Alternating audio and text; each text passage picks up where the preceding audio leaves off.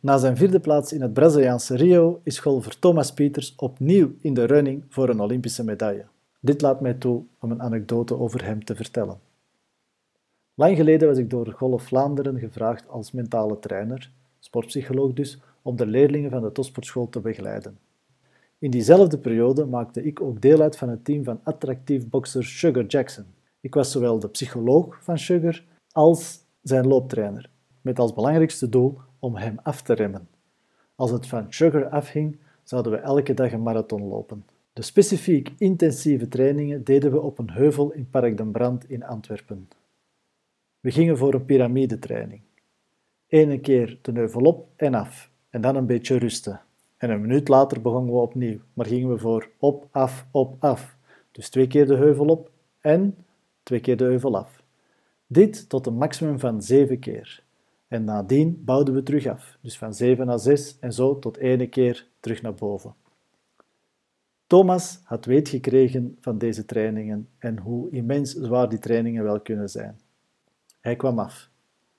Nathan, mag ik ook eens zo'n Sugar Jackson training doen? Ik was verbaasd. Ik pikte Thomas op in de Kempen. Het blijft mij opvallen hoeveel talent er daar wel rondloopt en we gingen voor een Sugar Jackson training. Eén keer bergop, bergaf. Twee keren bergop, bergaf. Hij werd helemaal rood. Drie keren bergop en af en hij werd er nog wit bij, maar hij wou per se er nog ene doen. Dus ja, ook vier keren bergop, bergaf. Wit, rood en horizontaal de grond op.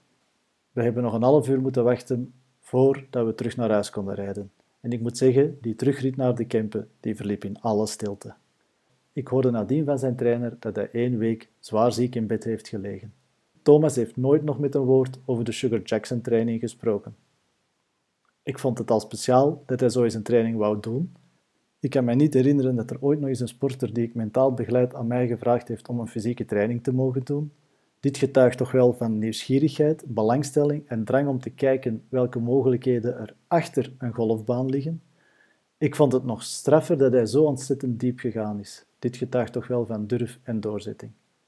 Het schooljaar was voorbij, Thomas trok naar Amerika en bouwde daar verder aan zijn carrière.